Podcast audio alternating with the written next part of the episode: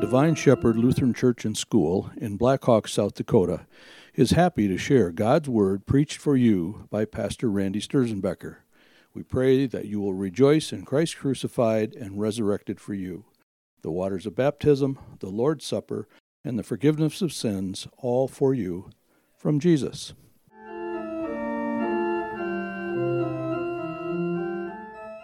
The Old Testament reading is from Isaiah chapter 55. 1 through and following. Come, everyone who thirsts, come to the waters, and he who has no money, come, buy and eat. Come, buy wine, buy wine and milk without money and without price. Why do you spend your money for that which is not bread, and your labor for what for that which does not satisfy? Listen diligently to me, and eat what is good, and delight yourselves in rich food Incline your ear and come to me. Hear that your soul may live, and I will make with you an everlasting covenant, my steadfast, sure love for David. Behold, I made him a witness to the peoples, a leader and the commander for the peoples.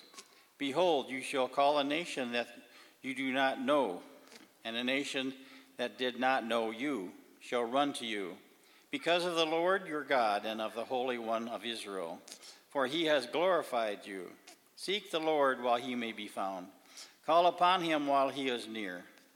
Let the wicked forsake his way, and the unrighteous man his thoughts. Let him return to the Lord, that he may have compassion on him, and to our God, for he will abundantly pardon. For my thoughts are not your thoughts Neither are your ways my ways, declares the Lord.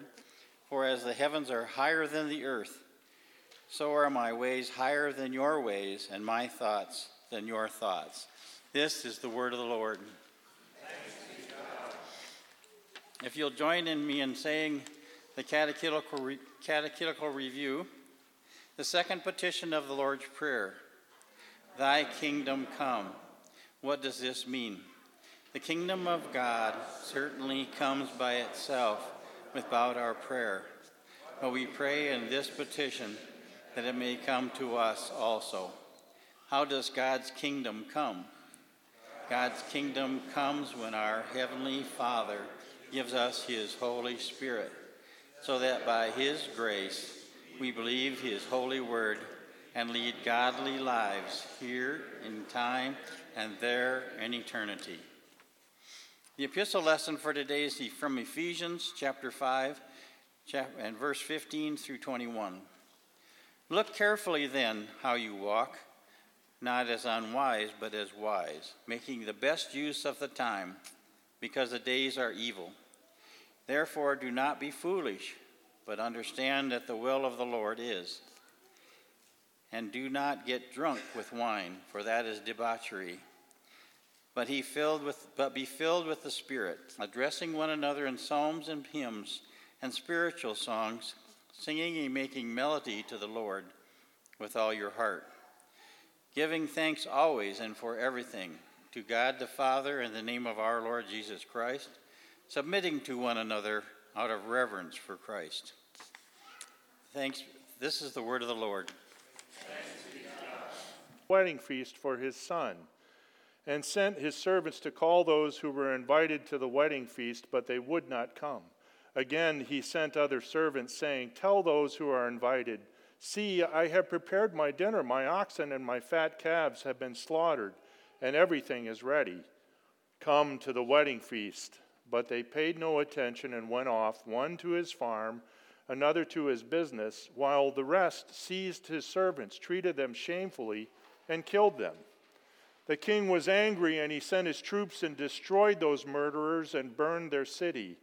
Then he said to his servants, The wedding feast is ready, but those invited were not worthy.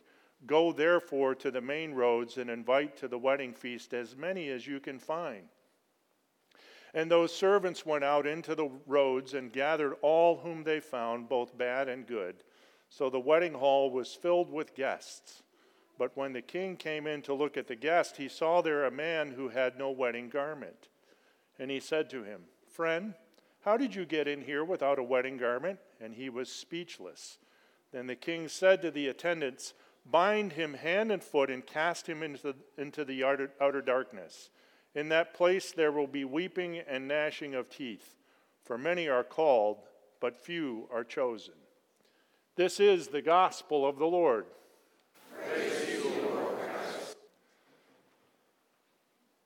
For many are called, but few are chosen. This is how our gospel reading ends today. Uh, this is kind of odd when you when you kind of hear it how it ends because right before that we had just read in the gospel how this guy is uh, he's not wearing the proper wedding the proper garment at the wedding feast so the uh, host has him bound hand and foot thrown, thrown out into the outer darkness where there's weeping and wailing and gnashing of teeth. And then Jesus says, Many are called, but few are chosen. And how do we respond to that? This is the gospel of our Lord. Praise to you, O Christ.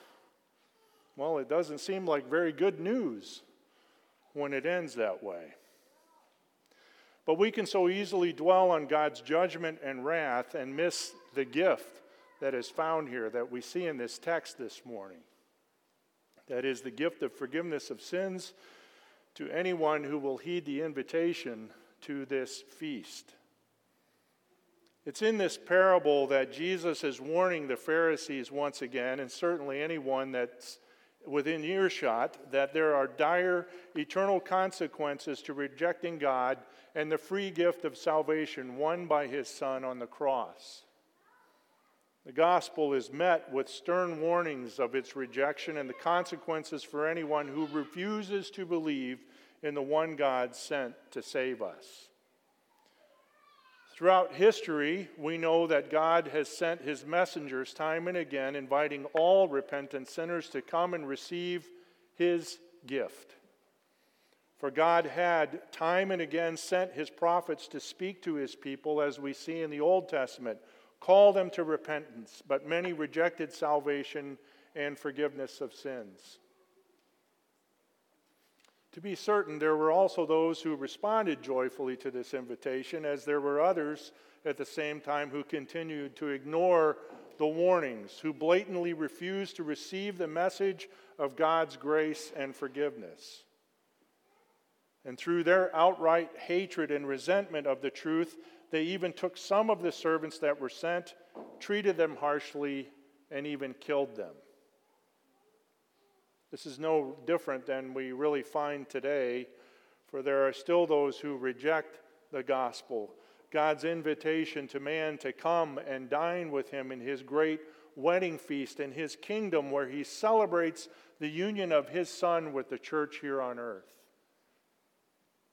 And the second part of the parable is not only applicable to that time of Jesus' ministry, but certainly to us today as well. Because here God continues to call anyone who will come to his feast that he has prepared, since the ones that were invited rejected him time and again. And so here in the Gospels, we see that God used John the Baptist, he used Christ himself the apostles that came with their urgency of repentance unto salvation.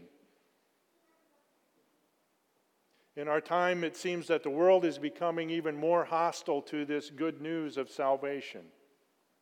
Just like in the parable, many continue to turn away, to go their separate ways, to ignore these warnings. The continued response of many in this fallen world is one of outright rejection of the truth of God's Word. Indifference toward Christian religion seems to rule our day even more. This is blatant blasphemy as man continues to be filled with hatred in his heart for the things of God. And then there are those who hold to this notion that your truth, that's fine for you and your church, that truth, that what you believe, that Jesus died on the cross for you and rose again for you. But it's not my truth. That's not for me. But the Lord is still calling and He's gathering through His church. He still urges, He still calls, He still sends His servants out to invite as many as you can find, he says, to come to the feast. God desires that there is none who would be lost, but that all should be saved and come to the knowledge of the truth, the truth that God loves them, that He sent His Son to die on the cross for them. And God continues to love, He continues to act, He continues to use His servants today to spread the gospel throughout all of the world, even though there will still be those who reject, those who turn away, those who even persecute the church. But by His Holy Spirit, God will not stop calling the world to repentance until the day He returns. Well, dear saints, then, the greatest offense then that we can see in the parable is for anyone to reject his son that he gave to the world for the forgiveness of sins. Rejecting sacraments, re- rejecting the baptism, gospel, rejecting absolution is, is the blasphemy, is the turning away of the free gift of salvation that Jesus speaks of. Despising God separates man from this gift of salvation. By nature, since the fall, man is the enemy of God because of corruption and falling into sin. To be certain, through this parable, Jesus gives this clear warning of what fate awaits someone when they have turned away and constantly rejected God. Therefore, being unworthy of the feast is based on having no faith in the one who suffered and died for you. And to dishonor the king and his son by rejecting the gospel is to then render oneself unworthy to be in the kingdom. But you are called, you are chosen. You're here this morning because you have responded to the gospel and you continue to respond. You've come to the knowledge and you have believed that Jesus died for you on the cross and rose again for you for the forgiveness of your sins. You, all of us here today, are enjoying being in this kingdom, in this great feast on this side of eternity. You've responded to the call of the Holy Spirit, working through the preaching of the gospel that has enlightened you and brought you to faith in Jesus Christ for the forgiveness of your sins. For there is no one, no other one who can save or deliver us. And this continues to be the great salvation story. God doesn't stop. He continues, even in His church with us, to daily transform and renew us through the working of the Holy Spirit that continues to transform us, to make us every day into the image of Christ. He continues to feed us with the bread of heaven, the nourishment for our souls. As baptized Christians, we are a continual work in progress. That's good news for us. He's never finished with us. And He continues to call us to repentance. You and I then continue to reject our sin, our sinful flesh, putting it to death, and continually rising in this promised new life in Christ. May we realize as Christ Church with constant repentance hearts the magnificent and great mercy we have received in being invited, being called to be members of God's kingdom and his reign, not only in this life, but in the life to come. The clear, stern warnings that we hear in the gospel today then only illuminates even more, dear saints, how great this treasure of salvation and forgiveness of sins is for us. The Lord continues to say, Come, everything has been prepared.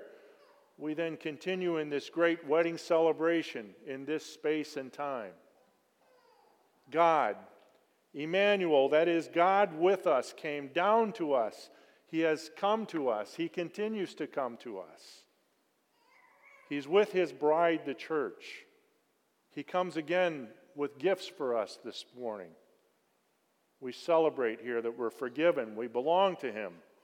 And we celebrate this Holy Supper as we are united with all the host of heaven again, and those who have gone before us as they worship the Lord now around the throne, where we too will join them someday when the Lord returns or we go to be with Him.